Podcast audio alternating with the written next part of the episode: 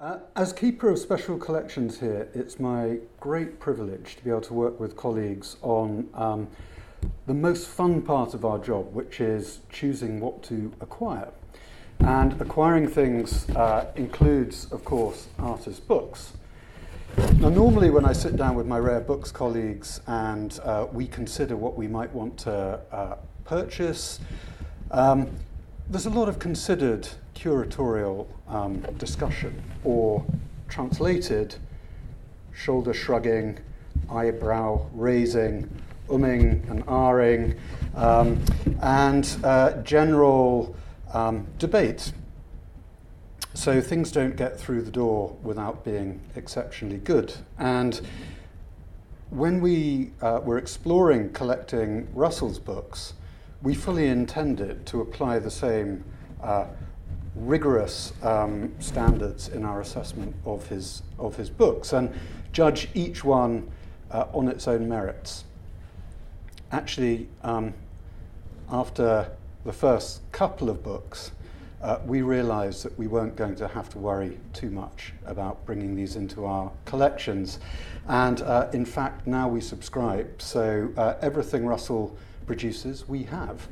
Um, I should say, going forwards, of course, there are um, some gaps uh, that we uh, want to, to, to plug. But what we're aiming for is the most comprehensive collection of uh, Russell's books um, that, we can, that we can manage. I did mention uh, to him at some point, I think, uh, what was happening to his archive, but the clever people at the Library of Congress have got there first. Um, Russell is based in New York uh, and has published more than 50 artist books. Uh, he's currently working with the Type Archive in London on a new typeface for Monotype composition casting, uh, which he's calling Hungry Dutch. The early results of this exercise uh, he will be using during his pres- present um, residency here um, at the Bodleian's uh, Bibliographical Press. We're lucky to have as our first printer in residence somebody whose books combine such amazing technical virtuosity, intellectual rigor, and uh, beauty.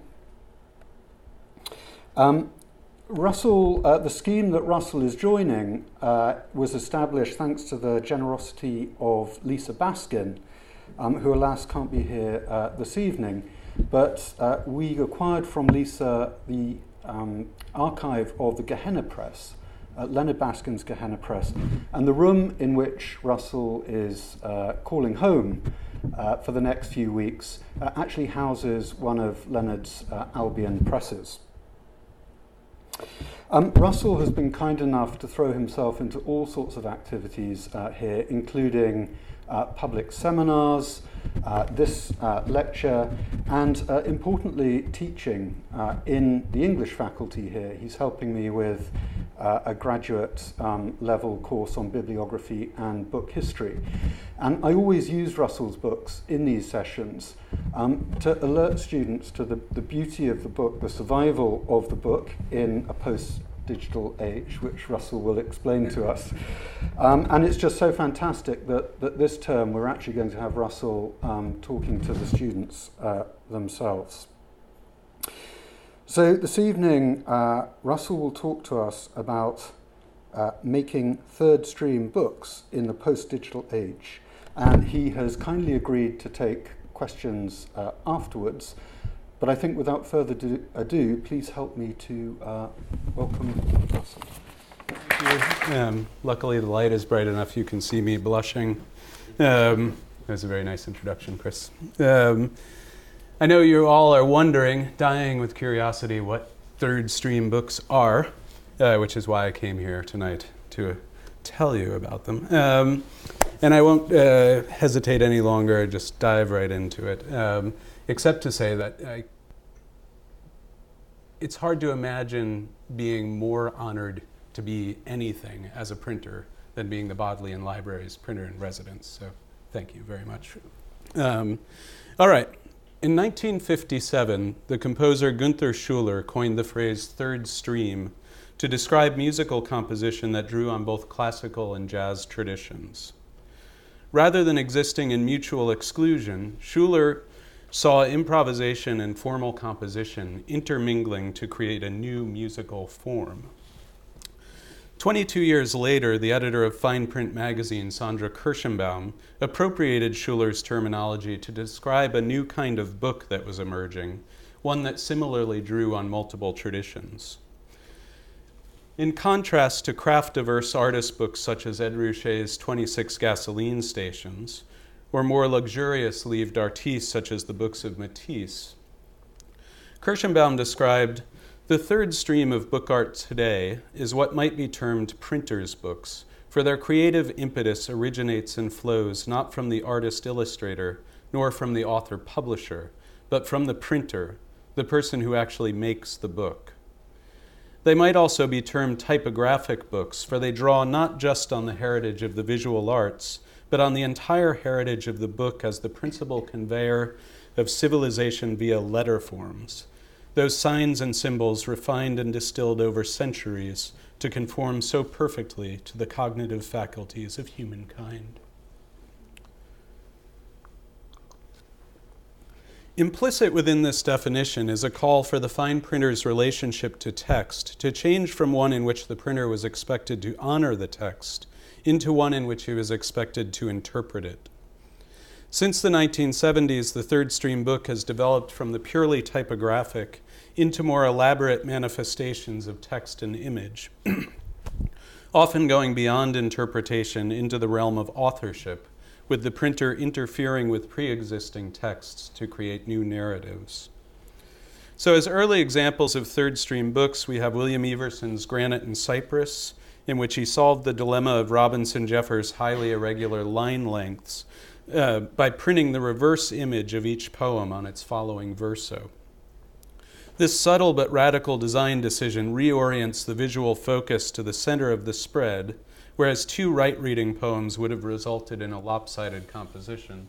So you can see when printing with a hand press, he first prints the poem on a tympan without any sheet of paper, re inks the uh, type form, puts a sheet of paper in, and prints, and simultaneously prints the poem right reading on the recto and wrong reading on the verso. Um, about the same time, Jack Stauffacher published his Phaedrus, in which he responded to the typographic problem of character names in a dialogue by separating the text so that Phaedrus always speaks on the verso, Socrates on the recto. And so reading the book becomes a performative interaction with the speakers as one reads back and forth. Um, for more recent examples, oops, um, Georg Schanilec's Lac des Pleurs uh, assembled multiple texts about an eight mile stretch of the Mississippi River into a new single text. And Edition Reese's edition of Invisible Cities, um, in which the Rieses and Jean Pierre Hébert removed sections of Italo Calvino's Invisible Cities to create a new visual narrative. These books are now commonly described as fine press artist books, a somewhat clumsy but accurate appellation that I think just sounds a little less spacey than Third Stream. Um, but whatever the name, these are the kinds of books that I try to make. It is interesting and not, I think, coincidental that this new form of the book developed shortly after metal type foundries stopped issuing new metal type designs. Third stream books are unique among purportedly typographic books for deriving their typographic gestalt not from the introduction and proposition of new type designs, but by their innovative arrangement of pre existing typefaces.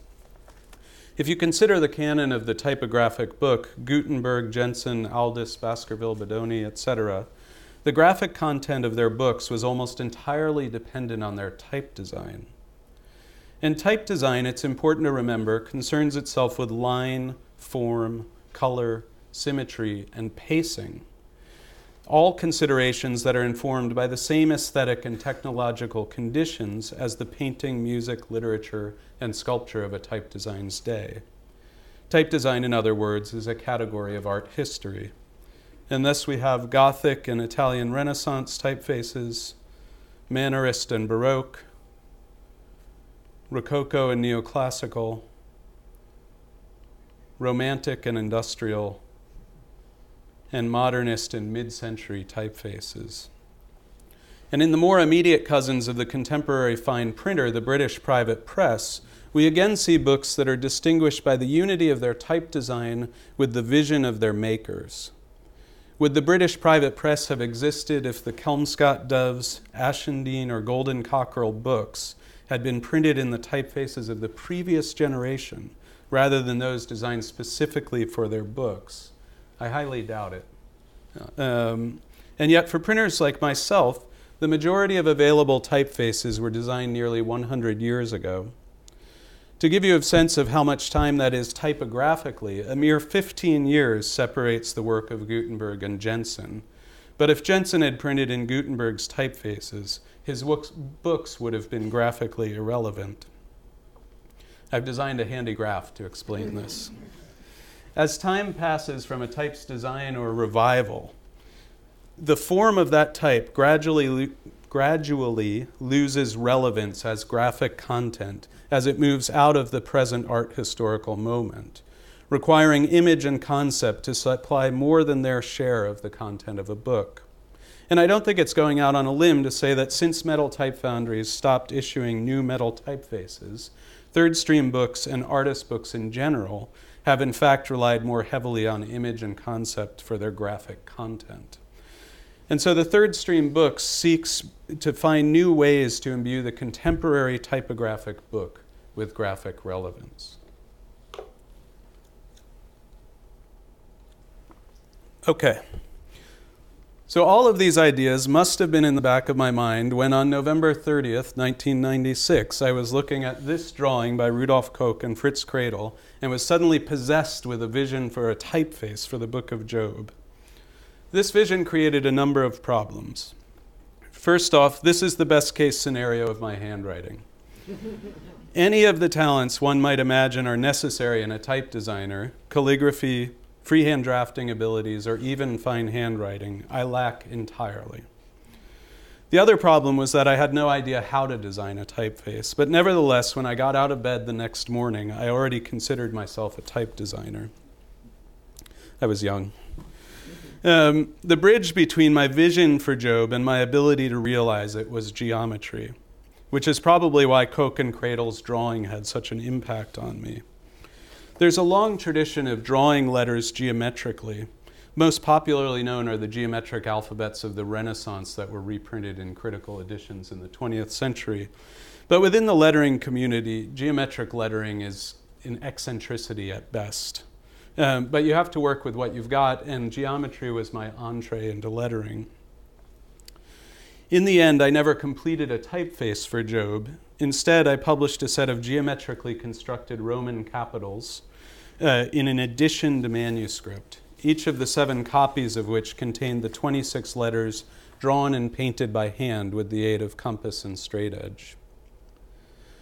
Apart from initiating my design of my study of type design, the important aspect of the Job project was it started me off on the idea that letter forms are not simply conveyors of content.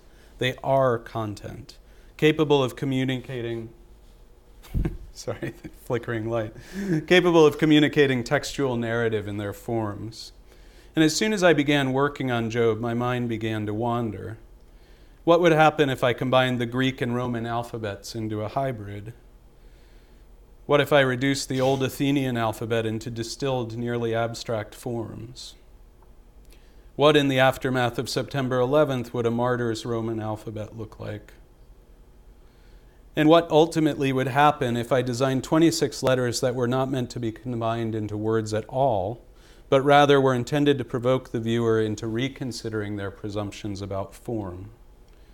This is the D and F from Eclectic Geometric or Lunch with Nicolette my penchant for odd titles goes way back. Um, this was my most elaborate, and as it turned out, the last manuscript I published. Each letter is drawn with pencil, blue liquid watercolor, pencil, blue liquid watercolor, India ink, and painted in gouache. 26 paintings in each of the 10 copies. And in case you were wondering, it's not a recommended publishing model. Um, And uh, eclectic geometric was more advanced than my previous alphabets in that it was not connected to a single text or idea, but rather was meant to be text and to contain multiple readings simultaneously. In the same year that I finished Eclectic Geometric, I took my first stab at drawing letters on a computer for a commissioned edition of The Passion of Saints Perpetua and Felicity. The letter forms were inspired by a calligraphic sketch by the Dutch type designer Jan van Krimpen, but it's important to note that these letter forms are not type. They are drawings of letters pasted up together.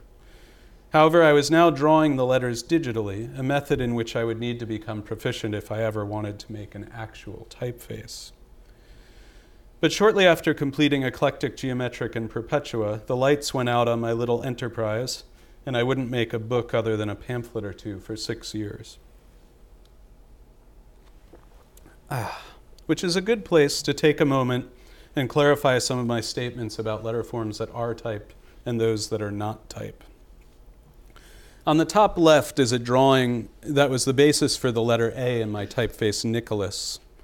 As a drawing, this is the final form of this letter. It can be photographed, scanned, pasted up, but it is not in itself dynamic. Beside it is the digital drawing that I made based on this sketch. This drawing can be used to create a digital typeface or a pattern for a metal one. And um, at top right is a piece of type that was in fact cast from a pattern, uh, uh, sorry, from a matrix that was engraved from a pattern derived from that digital drawing. Although it might sound strange when I say there are no new typefaces for printers, it is important to realize that typefaces are technologically specific.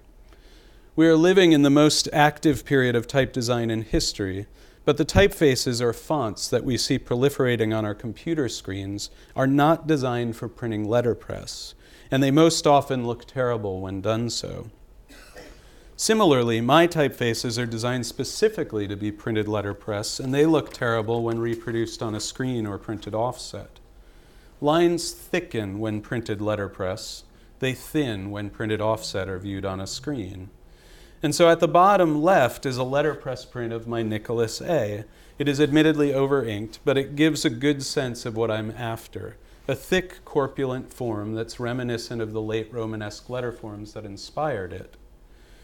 Uh, to its right is the same letter printed offset, a much wispier, thinner form, and not what I intended at all.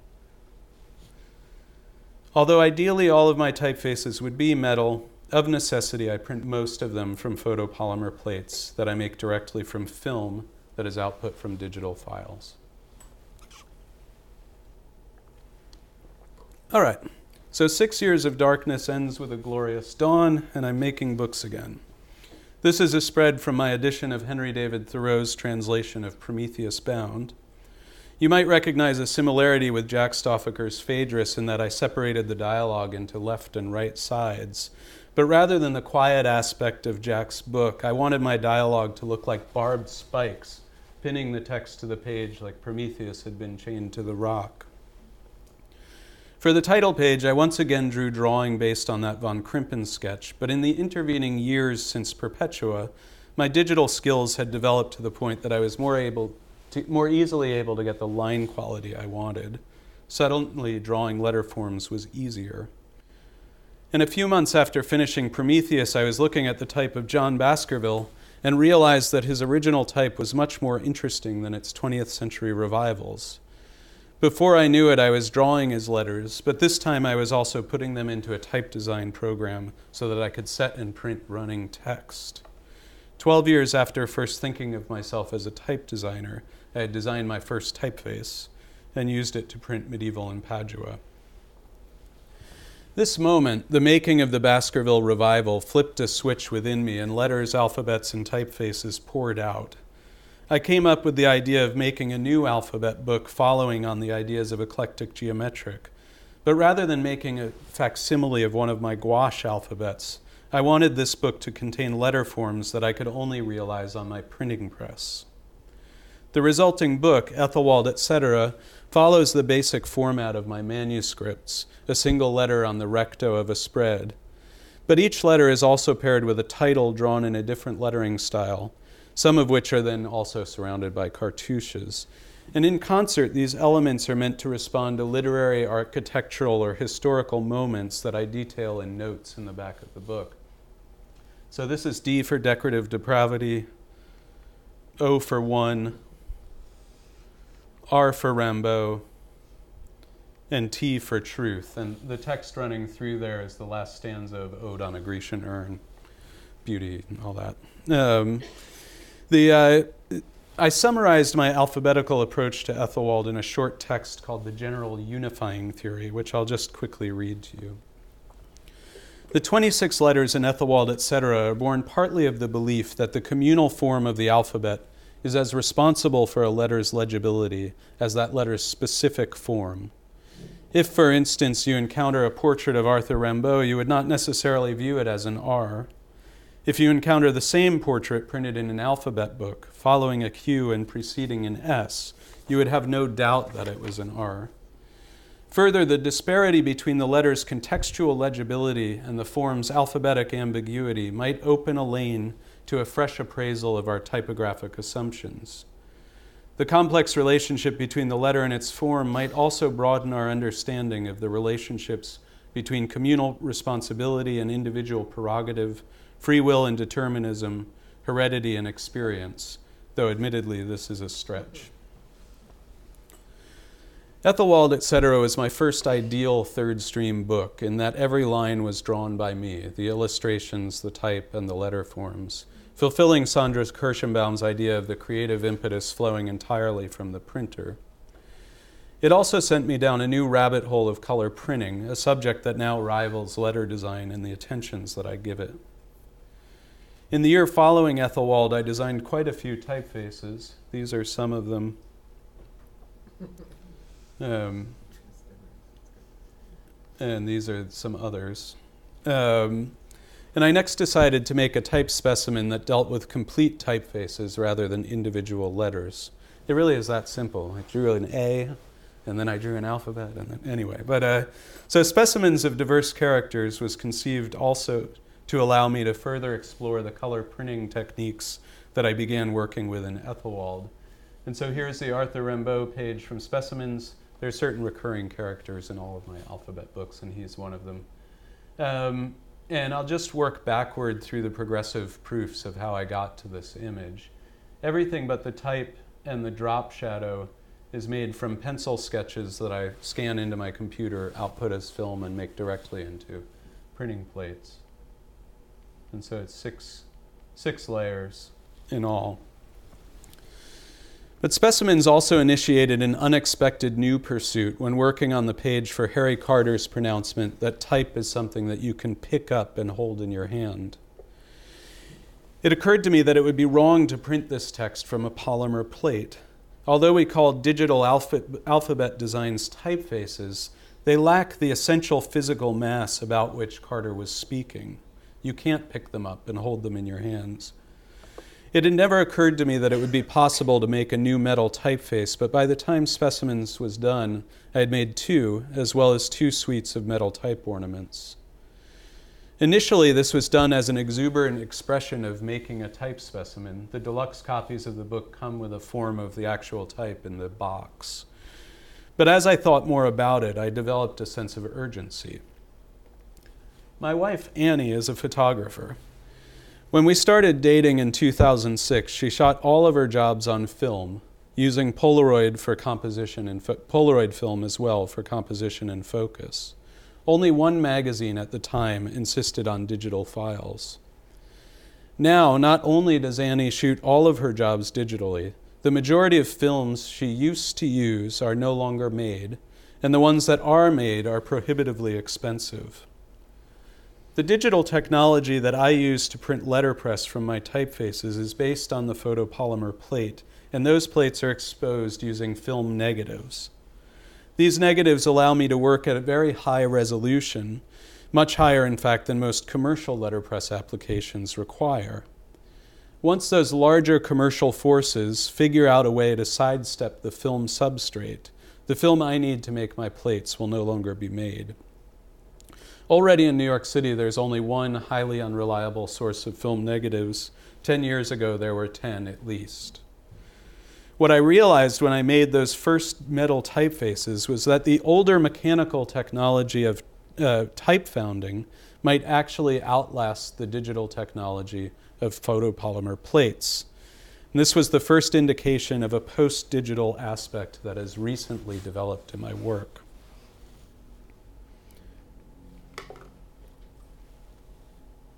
Hmm. As I began preparing to work on my next large scale book, I was unsure what I wanted to do, but I was clear that I did not want to make another alphabetical work so soon after Aethelwold and Specimens.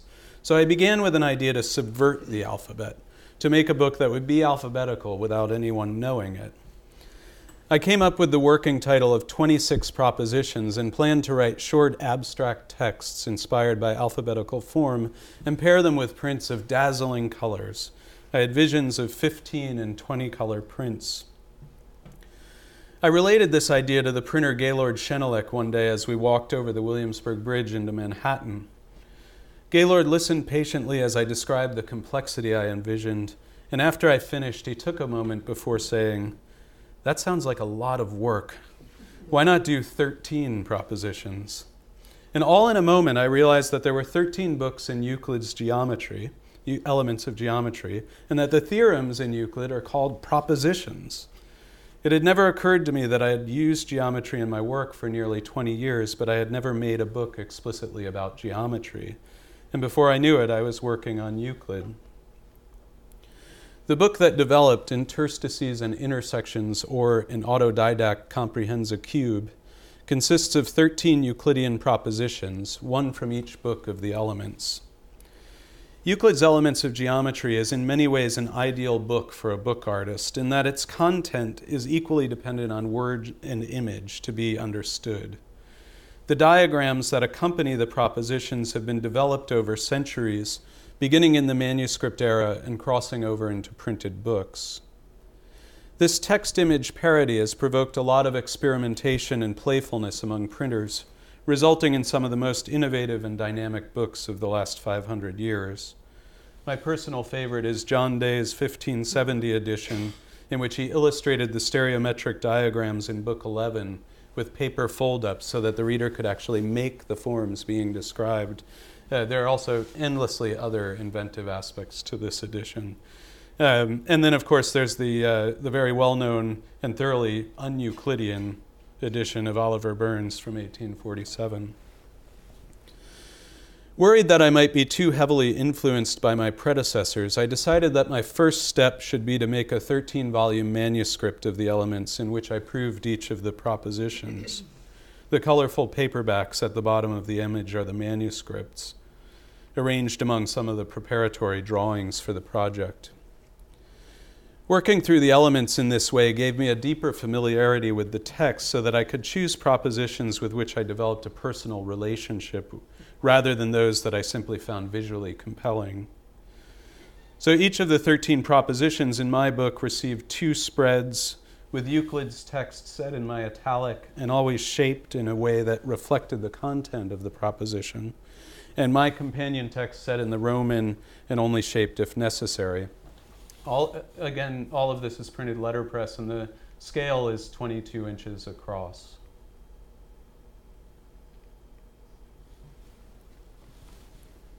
The idea behind the illustration was to present 13 different illustrative approaches, similar to how each book of the elements of geometry deals with a different area of geometry. Like eclectic geometric before it, interstices and intersections had a certain finality to it, as if it was the logical conclusion to the color printing that had dominated my work since Aethelwold, etc. To go further felt like it would only be a gimmick. This print is 12 colors. Anyone who's cranked a Vandercook press will understand that printing a 12 color print is not only physically exhausting, it can be excruciatingly boring. It is long, repetitive work that eventually can feel less like creative work and more like drudgery, although the result is nice. Um, shortly after finishing Euclid I, Euclid, I found a linoleum cut I made when I was 18 years old. And as I printed another large book project, I put a print of this cut on my side table and stared at it as I cranked away. Never had a single color been so alluring. Black ink. It was as if I had made a discovery of some rare element. For a couple of years, I had been making sketches of linear letter forms, and in early 2015, I began cutting them into linoleum. The resulting book, Linear A to Linear Z, was the first entirely non digital work I had made in nearly 20 years, but the images in it are anything but pre digital. Instead, they feel post digital, in that they would not exist without digital technology, but they make no direct use of it. And so this is the B, the D, and the G from linear A to linear Z.